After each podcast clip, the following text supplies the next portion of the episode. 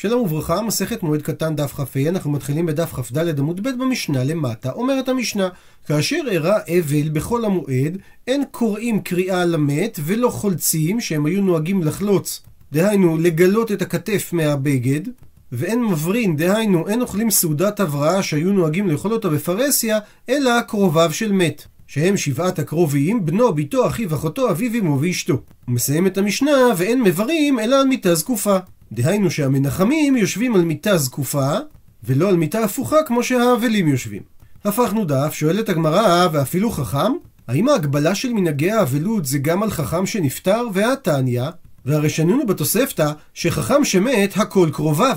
ופותחת הגמרא סוגריים ושואלת, הכל קרוביו סלקא דעתך? האם יעלה על דעתך שחכם שמת כל העולם קרובי משפחה שלו? אלא אומרת הגמרא, הכוונה שהכל כקרוביו, שבזמן ההלוויה הכל חייבים לנהוג עליו את מנהגי האבלות כמו הקרובים שלו, סגור סוגריים, וממשיכה הברייתא ומפרטת, הכל קוראים עליו והכל חולצים עליו והכל מברים עליו ברחבה. עד לכאן לשון הברייתא, וממילא קשה על המשנה שהגבילה את מנהגי האבלות על הנפטר רק לקרוביו, ולכאורה היא לא חילקה, וזה אפילו על נפטר שהוא חכם. מתרצת הגמרא, לא צריכה דלאו חכם הוא, לא צריך להעמיד את המשנה אלא באדם שהוא לא חכם. ממשיכה הגמרא ומקשה, ואי אדם כשר הוא, אז אפילו שהוא לא חכם, חיובי מחייב למקרא. עדיין הכל חייבים לקרוא עליו. דתניא שכך שנינו בברייתא, מפני מה בניו ובנותיו של אדם מתים כשהם קטנים, כדי שיבכה ויתאבל על אדם כשר. פותחת הגמרא סוגריים ושואלת, כדי שיבכה ויתאבל, ערבון הקשה כלמיני? האם לוקחים מהאדם ערבון, משכון מראש, אפילו שהוא לא חטא, כדי שהוא יבכה ויתאבל? אלא מסבירה הגמרא, הכוונה מפני שלא בכה והתאבל על אדם כשר, שכל הבוכה ומתאבל על אדם כשר מוחלים לו על כל עוונותיו, והסיבה בשביל כבוד שעשה לו, סגור סוגריים. אז עד לכאן הברייתא, ושוב סתירה על המשנה שהרי אם מדובר על אדם כשר הרי הכל חייבים לבכות ולהתאבל עליו. מתרצת הגמרא שהמשנה מדברת דלאו אדם כשר הוא, ולכן רק קרוביו חייבים במנהגי האבלות. ממשיכה הגמרא ומקשה, אי דקאי הטם בשעת יציאת נשמה הרי חיוב ומחייב, הרי הנוכחים שעומדים כאשר נשמתו של הנפטר יוצאת, הם חייבים בקריאה, דתניא, שכך שנינו בברייתא. רבי שמעון בן אלעזר אומר, העומד על המת בשעת יציאת נשמה חייב לקרוא. למה זה דומה? לספר תורה שנשרף, שחייב לקרוא. הוא מסביר רש"י את הדמיון לספר תורה, שהתורה קרויה נר, שנאמר בספר משלי כי נר מצווה ותורה אור, וגם הנשמה נקראת נר, שכתוב בספר משלי, נר השם נשמת אדם. ובמקרה כזה חובר לקרוא אפילו על אדם שאינו כשר. מתרצת הגמרא שהמשנה מדברת דלא קייהתם בשעת יציאת נשמה, שלא עמד שם אדם שאינו קרובו כשיצא נשמתו של הנפטר. מספרת הגמרא כי נח נפשי דרב ספרא, כשרב ספרא נפטר לא קראו רבנן עלי, חכמים לא עשו על זה קריאה, אמרי, והם אמרו והסבירו, לא גמרינן מיני, לא למדנו ממנו תורה. וכנראה שהם הבינו שהברייתא שאמרה חכם שמת הכל קרוביו זה רק על חכם כזה שלמדת ממנו תורה. אמר לו אביי, מי תניא, הרב שמת? ואז המשמעות הייתה דווקא אם למדת ממנו תורה, חכם שמת תניא, שהכל חייבים להתאבל עליו אפילו אם לא למדו ממנו תורה. הוא ממשיך אביי ואומר להם, ועוד, הרי כל יום השמעתתי בפומים בבי מדרשה, הרי כל יום אנחנו לומדים את השמועות שלו בבית המדרש, וממילא זה נחשב כאילו אנחנו למדנו ממנו. ושומעים החכמים את דברי אביי, סבור מה דהבה הווה, מה שהיה היה, והואיל והם לא קראו בשעת מיטה, אין עליהם יותר חיוב לקרוא. אמר לה הוא אביי, תנינא, הרי שנינו בברייתא, חכם כל זמן שעוסקים בהספד חייבים לקרוא, אם עדיין לא קראו עליו. וכשהחכמים שומעים את זה, סבור למקרא לאלתר, אז הם חשבו שהם צריכים לקרוא באופן מיידי גם בלא ההספד. אמר לה הוא אביי, תניא, שנינו בברייתא, חכם כבודו בהספדו, והוא התכוון להגיד שתחכו להספד עליו ואז תקראו את הבגד. ומספרת הגמרא כי נח נפשי דרב הונא, כשרב הונא נפטר, סבור לאותווי ספר תורה אפוראיה, חשבו להניח ספר תורה על המיטה שלו ולומר כי הם זה מה שכתוב בזה. אמר לו רב חיסדא, מילתא דבחיי לא סבירא ליה השתא ליקום ליעבד ליה, האם דבר שרב הונא בחייו לא הסכים אליו, אז עכשיו כשהוא מת נעשה לו את זה? ומה הוא לא הסכים? דאמר רב תחליפא, אנא חזיתי, אני ראיתי לרב הונא, דבאי למיטה ופוריה, רצה לשבת על המיטה, והווה מנח ספר תורה עלי, והיה מונח ספר תורה על אותה מיטה, וכף כד הערה ואותיב ספר תורה ילווה, והוא הפך כד על הרצפה, והעביר את ספר התורה מהמיטה על הכד, כדי שהוא יוכל לשבת על המיטה. אלמה, אז תאמר מכאן שכסבה רב הונא, אסור לשב על גבי מיטה שספר תורה מונח עליה. ולכן אמר רב חיסדא שרב הונא היה מתנגד שישימו ספר תורה על המיטה שלו. ומספרת הגמרא, לא הווה נפיק פוריה מבבא, המיטה שעליה הייתה מוטלת גופתו של רב הונא הייתה רחבה ולא יכלה לעבור בפתח. סבור החבריא קדישא לשלשול לדרך גגין, להוריד את המיטה דרך פתח בגג. אמר לו רב חיסדא, הגמיר נמיני, הרי אני למדתי מרב הונא שחכם כבודו דרך פתח. אז סבור החבריא קדישא לאשינויה מפוריה לפוריה, להעביר את הגופה של רב הונא מהמיטה הרחבה למיטה צרה יותר. אמר לו רב חיסדא, הכי גמיר נמיני, כך למדתי מרב הונא, חכם כבודו במיטה ראשונה ולא משנים אותו מהמיטה שבה הוא נפטר למיטה אחרת, והוא מסתמך על כך דאמר רב יהודה אמר רב, מניין לחכם שכבודו במיטה ראשונה, שנאמר, פסוק בשמואל נקרא בפנים, וירכיבו את ארון האלוהים אל עגלה חדשה, וייסעו מבית אבינדב אשר בגבעה, ועוזה ואחיו בני אבינדב נוהגים את העגלה חדשה. הוא מסביר רש"י שבאותה עגלה ששיגרו הפלישתים את ארון האלוקים, באותה עגלה עצמה הביא דוד את ארון האלוקים מבית אבינדב לעיר דוד. וכמו שדוד לא החליף את העגלה לעגלה חדשה, באותו אופן חכם כבודו במיטה ראשונה. אז לא נשארה ברירה לאותם חבריא קדישא, פרוס בבא והפקוע. הם שברו את הפתח והרחיבו אותו, וככה הם הוציאו את המיטה של רב הונא. ואז התחילו ההספדים, פתח עלי רבי אבא, ראוי היה רבנו שתשרה עליו שכינה, אלא שבבל גרמה לי, שהסיבה שלא שרתה שכינה על רב הונא כי אין השכינה שורה בחוץ על הארץ. מקשה על כך הגמרא, מיטיב רב נחמן בר חיסדא ואמרי לה, ויש אומרים שהקושייה היא של רב חנן בר חיסדא, שהרי כתוב בספר יחזקאל נקרא בפנים, היו היה דבר אדוני אל יחזקאל בן בוזי הכהן בארץ כסדים על נהר כבר, ותהי עליו שם יד אדוני. ואם כן, אנחנו רואים שהשכינה כן שורה בחוץ על הארץ. מספרת הגמרא שתפח לי אבוע בסנדלי, אבא של רב חיסדא בועט בו מתחת לשולחן, אמר לי, לאו אמינא לך, האם לא אמרתי לך לא תטרוד עלמא? אל תטריד את הציבור בשאלות לא רלוונטיות, שהרי מה היה שהיה כבר. כלומר, מה שכתוב בפסוק, היו היה, הכוונה שזה משהו שקרה באופן חד פעמי באותה שעה ולא יותר.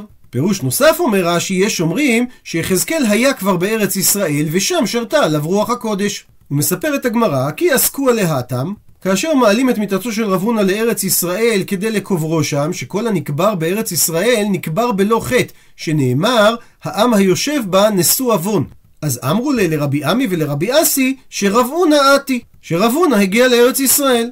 אמרו, והם מגיבים, כי הווינן התם, כשאנחנו היינו בחוץ לארץ, לא הוונן לדילוי רישן מיני, לא היינו מרימים את הראש מפניו כי היה לנו בושת פנים, כי הוא היה אדם חשוב. השתא עתינן הכה, עכשיו שבאנו לכאן לארץ ישראל, עתה בטרן, הוא בא אחרינו ואנחנו כבר לא צריכים להיות כפופים לפניו.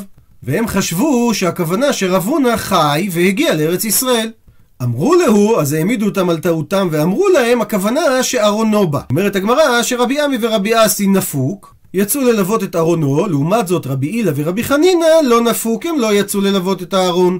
איקא דאמרי, יש אומרים גרסה אחרת, רבי אילא נפק ורבי חנינא לא נפק. ומסבירה הגמרא, דנפק, מי שיצא ללוות את הארון, מהי טעמי, מה הטעם שלו? דתניא ששנינו בברייתא, ארון העובר ממקום למקום, עומדים עליו בשורה ואומרים עליו ברכת אבלים ותנחומי אבלים. לעומת זאת, מי דלא נפק, מהי טעמה, מה הטעם שהוא לא יצא ללוות את הארון? דתניא ששנינו בברייתא, ארון העובר ממקום למקום, אין עומדים עליו בשורה ואין אומרים עליו ברכת אבלים ותנחומי אבלים. והרי קשיא נהדדי, יש סתירה מברייתא אחת לברייתא השנייה. עונה הגמרא, לא קשיא, כאן ששלדו קיימת, כאן בשאין שלדו קיימת. שאם השלד שלו קיים, אז יש חיוב לצאת, אבל אם מבנה השלד לא נשמר אלא רק העצמות, אז אין חיוב לצאת. אבל אם כך, שואלת הגמרא, ורב הונא למה הוא לא יצא ללוות את הארון, שהרי שלדו קיימת הווה? ואמרנו שבמקרה שהשלד קיים חייבים לצאת ללוות את הארון. עונה הגמרא שהסיבה שרב הונא דלא נפק, כי לא שימו הקמי, כי לא אמרו לו שהשלד של רב הונא היה קיים, וממילא הוא חשב שאין חובה לצאת ללוות את ארונו. וממשיכה הגמרא ומספרת, אמרי שאמרו החכמים בארץ ישראל, היכן ננחי, היכן נקבור את רב הונא, שהרי רב הונא ריבץ תורה בישראל, כמו שמספרת הגמרא בכתובות, שכמות החכמים שהייתה לומדת ממנו תורה הייתה כה גדולה, שכאשר הם היו קמים הם היו צריכים לנפץ, דהיינו לנער את הגלימות שלהם מהאבק שהיה על הרצפה, וענן האבק היה מכסה את אור השמש. ואם כך, אז הם אמרו שכדאי לקבור אותו אצל ורבי חייא שגם הוא ריבץ תורה בישראל הווה. כמו שמספרת הגמרא בבבא מציעא שרבי חייא מעיד על עצמו שהוא גרם לכך שהתורה לא תשתכח מישראל. אבל אחרי שהם החליטו את זה, מן מאי אלי, מי יכניס אותו לתוך מערת הקבורה ששם קבור רבי חייא?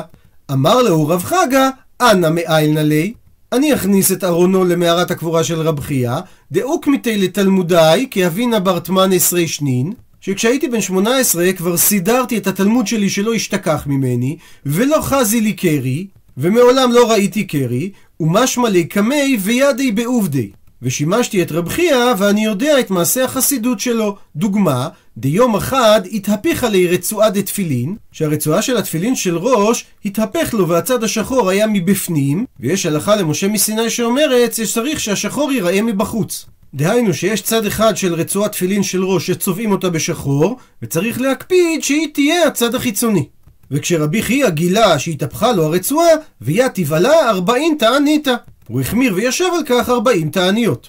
אז נתנו לרב חגא להכניס את ארונו של רב הונא, איילי הכניס אותו למערה, ובמערה הוא רואה שהבי גנא יהודה מימיני דהבואה וחזקיה משמאלי. זה מערת קבורה משפחתית, יהודה בנו הגדול של רבי חייא קבור מימינו, וחזקיה הבן היותר קטן קבור משמאלו. אז הוא שומע שאמר ליהודה לחזקיה, קום מדוכתך, תקום מהמקום שלך, דלה בור אחרה, זה לא דרך ארץ, דקיים רב הונא, שהארון של רב הונא עומד.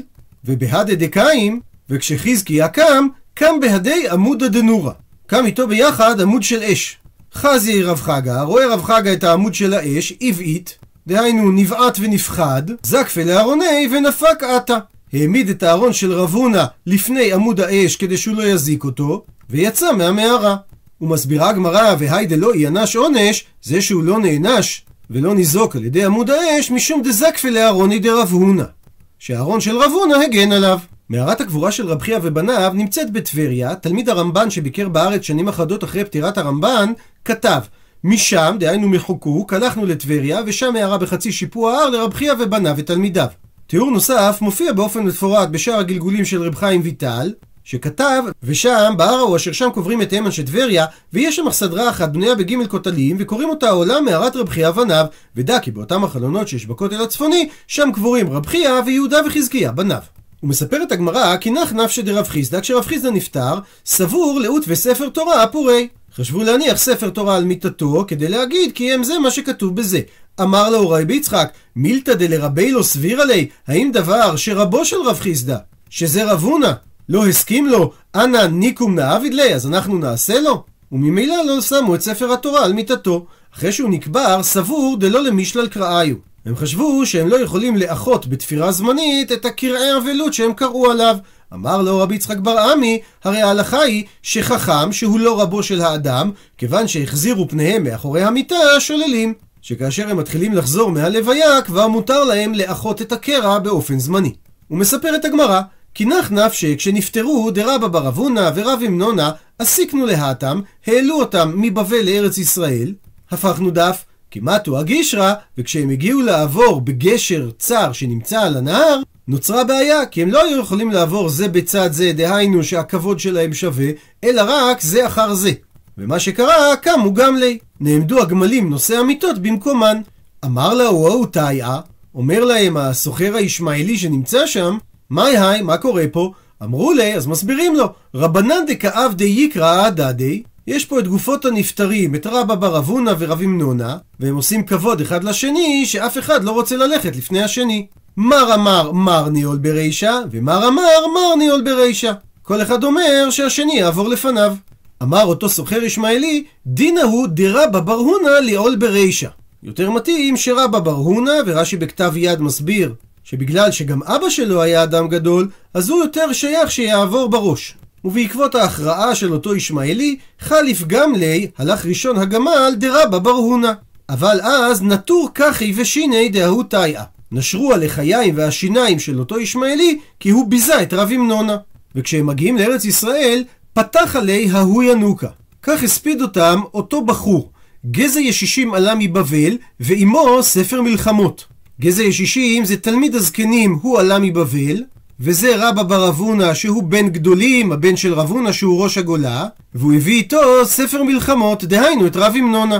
קהת וקיפוד הוכפלו, פירוש אפילו עופות רעות באות לראות כשמתו הצדיקים, או במשמעות של כללה באה והוכפלה בעולם בזה שהצדיקים הללו מתו, לראות בשוד ושבר הבא משינר שקצף השם על עולמו, וחמס ממנו נפשות. וזה אומנם צרה למי שנשאר בארץ שהצדיקים מתו, אבל השם ושמח בהם ככלה חדשה, שרוכב הרבות, שזה כינוי לריבונו של עולם, סס ושמח בבוא אליו נפש נקי וצדיק. ומביאה הגמרא הספד נוסף, כי נח נפש דרבינה, כשרבינה נפטר פתח עליה הוא ספדנה, כך הספיד אותו ספדן, תמרים הניעו ראש על צדיק כתמר, התמרים הורידו ראשיהם כמתאבלים על הצדיק כתמר, שזה רבינה. נשים לילות קיימים על מסים לילות קיימים, ואנחנו נשים לילות קיימים בהספד על רבינה ששם לילות קיימים בהתמדתו בתורה.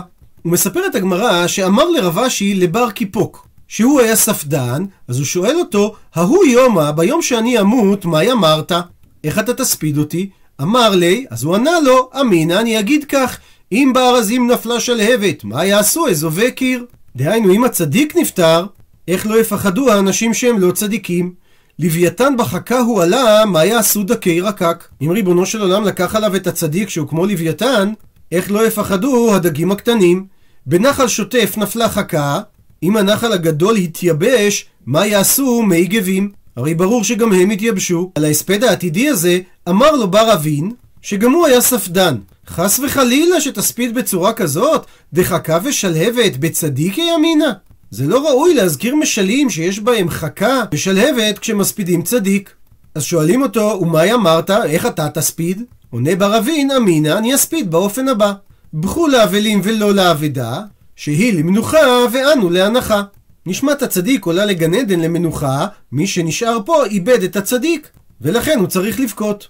וכשרבשי שומע שככה הם מתכננים להספיד אותו, חלש דעתי עליו, חלשה דעתו והוא הצטער מזה שהם מדמים אותו לשלבת או לאבדה, וזה גרם שוואי תפוך קראיו, שיתהפכו כפות הרגליים שלהם. ועוד רגע הגמרא תסביר באיזה מובן.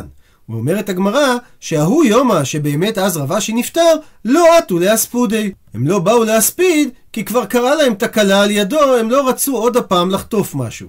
והיינו דאמר רבשי, וזה מה שאמר רבשי על זה שהתהפך להם הרגליים, לא בר קיפוק חליץ ולא בר אבין חליץ, שאישה שהתאלמנה מבעלה ולא היו להם ילדים, אם יש לה בעל אחים, הרי הם צריכים או לייבם או לחלוץ לה, וכתוב בתורה וחלצה נעלו מעל רגלו. ואומרת הגמרא ביבמות שמי שהרגל שלו הפוכה הוא לא יכול לחלוץ. אז רבשי נתן כדוגמה להלכה הזו את בר קיפוק ובר אבין שהתהפכו כפות רגליהם ולכן הם לא יכולים לחלוץ. הוא מספר את הגמרא שרבה כהה ועטה לדגלת, כשהוא בא לנהר חידקל וכנראה הייתה שם איזושהי צרה, אז הוא אמר לי לבר אבין, אותו ספדן שראינו קודם, קום אימה מילתא, תגיד איזה תפילה בשביל הציבור. אז הוא קאי ואמר, נעמד ואמר את התפילה הבאה, באו רוב שלישית במים, מסבירה שישראל נקראו שלישית ורבה הוא שקול כרוב ישראל, אז בר קיפוק מתחיל ואומר שרבה שהוא שקול כרוב ישראל, הוא ביקש שאני אגיד את התפילה הבאה, זכור ורחם שלמרות שטעינו מאחריך כאישה מבעלה, בכל זאת אל תזניחנו כאות מימרה. דהיינו אל תעשה לנו דין במים של הנהר פה כמו האישה הסוטה שנבדקת במים המרים. וממשיכה הגמרא בענייני הספדים, רבי חנין הוא היה חתני דבן נשיא אהבה, לא כהבו לי בני, לא היה לו ילדים, בא רחמי, התפלל, ביקש רחמים והבה לי ונולדו לו ילדים, אבל ההוא יומא דהבה לי, אותו יום שנולד לו הילד, נח נפשי, הוא עצמו נפטר, פתח עליה הוא ספדנה, כך אמר עליו אותו ספדן, שמחה לתוגה נהפכה, ששון ויגון נדבקו, בעת שמחתו נאנח, בעת חנינתו עבד חנינו, שבזמן שהשם חנן אותו בילד, הרי לילד עבד אביו, שהתחנן שיוולד. הוא מסיים את הגמרא, אסיקו לי חנן על שמי, וקראו לילד חנן על שם אביו שנפטר. ועוד סיפור, כי נח נפשי דרבי יוחנן, כשרבי יוחנן נפטר, פתח עלי רבי יצחק בן אלעזר את ההספד הבא, קשה היום לישראל כיום בו השמש בצהריים, דכתיב, פסוק בספר עמוס נקרא בפנים, והיה ביום ההוא נאום אדוני אלוהים, והבאתי השמש בצהריים, והחשכתי לארץ ביום אור. ואמר רבי יוחנן על הביטוי והבאתי השמש בצהריים, שזה יומו של יאשיהו, שיאשיהו היה מלך צדיק, וכשהוא נפטר, הרי זה כאילו שקעה השמש בצהריים דהיינו באמצע היום. סיפור נוסף, כינח נפשי דרבי יוחנן יתיב רבי עמי 7 ו-30. דהיינו הוא נהג עליו מנהגי אבלות של 7 ימי אבלות ו-30 ימי אבלות. ועל כך אמר רבי אבא ברי דרב חייא בר אבא, שרבי עמי דעבד מה שהוא עשה לגרמי הוא דעבד. הוא עשה את זה לשיטתו, אבל לא ככה ההלכה. דהכי אמר רב חייא בר אבא, אמר רבי יוחנן, אפילו רבו שלימדו חוכמה אינו יושב עליו אלא יום אחד. וממשיכה הגמרא ומספרת על רבי זרע שהוא נולד בבבל, אבל בהמשך הוא עשה עלייה לארץ ישראל. אז קינח נפשי דרב זרע, כשרב זרע נפטר, פתח עליהו ספדן, לקח הספיד עליו אותו ספדן בארץ ישראל.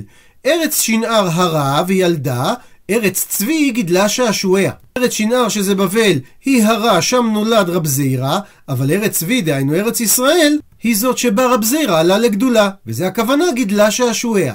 ואומר רש"י שזו הסיבה שיש מקומות שקוראים לו רב זרע, זה כאשר הוא עדיין היה תלמיד בבבל, ויש מקומות שקוראים לו רבי זרע, שזה כאשר הוא עלה לגדולה בארץ ישראל. ולכן אוי נלה אמרה רקת כי איבדה כלי חמדתה, שרקת זה העיר טבריה ששם נפטר רבי זרע. ומספרת הגמרא, קינח נפשי דרבי אבאו, כשרבי אבאו נפטר, אחיתי עמודי דקיסרי מאיה, נזלו מים על עמודי העיר שלו קיסרי כאילו הם הורידו דמעות. וכאשר נפטר דרבי יוסי, שפעו מרזבי דציפורי דמה. המרזבים של העיר ציפורי ששם הוא נפטר הורידו דם. וכשנפטר דרבי יעקב, התחמיו כוכבי ביממה. נראו הכוכבים בשעות היום שהשתנה העולם מרוב צער. וכאשר נפטר דרבי אסי, יעקרו כל אילניה. כל האילנות נעקרו. וכאשר נפטר דרבי חייא, נחיתו כיפי דנורא מרקיע. ירדו אבנים של אש מהשמיים. וכאשר נפטר דרבי מנחם ברבי סימאי לפי מסורת הש"ס, השתאו צלמניה והבו למחלציה. כלומר, נחלקה ונתמחה כל צורת פרצוף של צלמים, וצורת המטבעות שעליהם יש תבליט של צלם, גם הם נהיו חלקים מפני צורת החסיד שנשתנית. שרבי מנחם היה בנם של קדושים, הוא לא הסתכל אף בצורה של מטבע, כמו שאומרת הגמרא בערבי פסחים. אז כשהוא נפטר כל הצלמים הוחלקו כאילו במעגל ובמחלציים, שזו המסטרינה, הכף של הסיידים שבה הם מתייחים את תית הכותל. וכשנפטר דרבי תנחום בר חייא, התקצצו כל אנדרטיה, דהיינו האנדרטאות, צורות הצלמים שעושים על שם המלך שמת. וכשנפטר דרב אלישיב, יחתרו 70 מחתרתה בנהר דעה, שכאשר הוא היה בחיים בזכותו לא היו גנבים, וכשהוא מת היו 70 חתירות, דהיינו מחילות של גנבים בנהר דעה. כשנפטר דרב ימנונה, נחיתו כיפי דברדה מרקיע, ירד ברד של אבנים מהשמיים. כאשר נפטרו דרבא ורב יוסף, נשוק כיפי דפרטה דדי, הכיפות, דהיינו הקשתות שתומכות בגשרים, נשברו ונשקו זו את זו. וכאשר נפטרו דאביי ורבא, נשוק כיפי דדגלת ההדדי, נשברו קשתות התמיכה של הגשרים שהיו מעל נהר החידקל. וקינח נפשי, וכשנפטר דרב משרשיה, טעון דקלי שיצי, הדקלים במקום להוציא תמרים הוציאו קוצים. עד לכאן דף כה. למעוניינים בהרחבה הזכרנו שארונו של רב הונא בא לארץ ישראל והשלד שלו היה קיים. ראשית נקרא את השיר שני אליהו מאת אריה אלדד וישראל אלדד. עד שני אליהו יספר זה השיר, אליהו בצורי, אליהו חכים, שבכף בחשבן תש"ה בקהיר, בחייו של לורד מוין השר, מתנגשים. 1,050,000 כבר עלה בעשן, החסר הבריטי למזרח התיכון, שואל יהודי שנשלח מכבשן, איפה עשים 1,000,000 האחרון? אליהו, אליהו, מעשה בשני אליהו, אליהו, אליהו, ששמם כמו אלי וכמו יה, הוא. חמחם האחד וראהו בעיר, בעומק מחתרת קורטים הם הברית, ובכדור של עופרת נוסעים לקהיר, מיהודה במצור תשובה עברית. אל העיר האומן נמלטים על נפשם, על הגשר נפגע בצלוע האחד, השני חש אליו לעצור את הדם, ושניהם נתפסים ועומדים למשפט. אליהו, אליהו, מעשה בשני אליהו, אליהו, אליהו, לא החטיאו אף לא חטאו, אליהו, אליהו, של הדין בקהיר ובאו. כבר הוכן הגרדום ועונד צווארם, ולבושם חליפת שק אדום וברזל, ורועם באולם בית הדין דברם, זה דברם של לוחמי חירות ישראל. היפה מלבוש זה השק האדום, אליהו חכים לטליין כה יגיד, אליהו בצורי ממרום הגרדום, שר התקווה ומחייך אל העתיד. אליהו, אליהו, מעשה בשני אליהו, אליהו, אליהו, שמותם לא שב, זאת ידעו, אליהו, אליהו, ששמם כמו אלי וכמו יה, הוא. בצהרי השישי בנובמבר 1944, אליהו חכים, לוחם לח"י, לוחם בצבא הבריטי במלחמת העולם השנייה, ואליהו בית צורי, התנקשו בחיי הלורד מוין, שהיה השר לענייני המזרח התיכון בממשלת בריטניה. מקום מושבו היה בקהיר. שני המתנקשים ירו בלורד מוין בעת שהיה במכוניתו והרגו. הם נתפסו בעת שנמלטו באופניים ממקום ההתנקשות, הועמדו לדין בפני בית דין צבאי מצרי, נידונו לעונש מוות, והוצאו להורג בקהיר ב-22 במרץ 1945 בעודם שרים את התקווה. חכים ובית צורי נקברו בבית העלמין היהודי בקהיר ב-22 ביוני. בשנת 1975, ביוזמתו של חבר הכנסת יצחק שמיר זיכרונו לברכה, שהכיר את השניים, הוא זה ששלח אותם למשימה, הועלו גופותיהם של חכים ובית צורי לישראל במסגרת הסכם חילופי שבויים ממצרים. הם נקברו בטקס צבאי בחלקת עולי הגרדום בהר הרצל, וכך סיפרה גאולה כהן זיכרונה לברכה על רגע קבלת הגופות. שמיר הלך כמה עשרות מטרים עד אליהם. הלכתי אחריו במרחק מסוים, לא נתנו לנו להתקרב יחד איתו. הארונות הונחו על הקרקע עם משמר חיילים. הוא הגיע לגופות והחל טקס פתיחת הארונות. זה היה רגע מצמרר. אף אחד לא ידע מה נמצא בתוך הארונות. זה היה מצמרר לעילא ולעילא, כי כשהורידו את הכסות מהפנים התברר שמשקיפים אלינו שני אנשים צעירים ויפים, ללא קמת בפניהם, כאילו נולדו מחדש. כהן הוסיפה וציינה כי המחשבה שעלתה כבר אז בראשם של הצופים במחזה הייתה הקביעה של חז"ל על הרימה שאינה שולטת בגופם של הרוגי מלכות.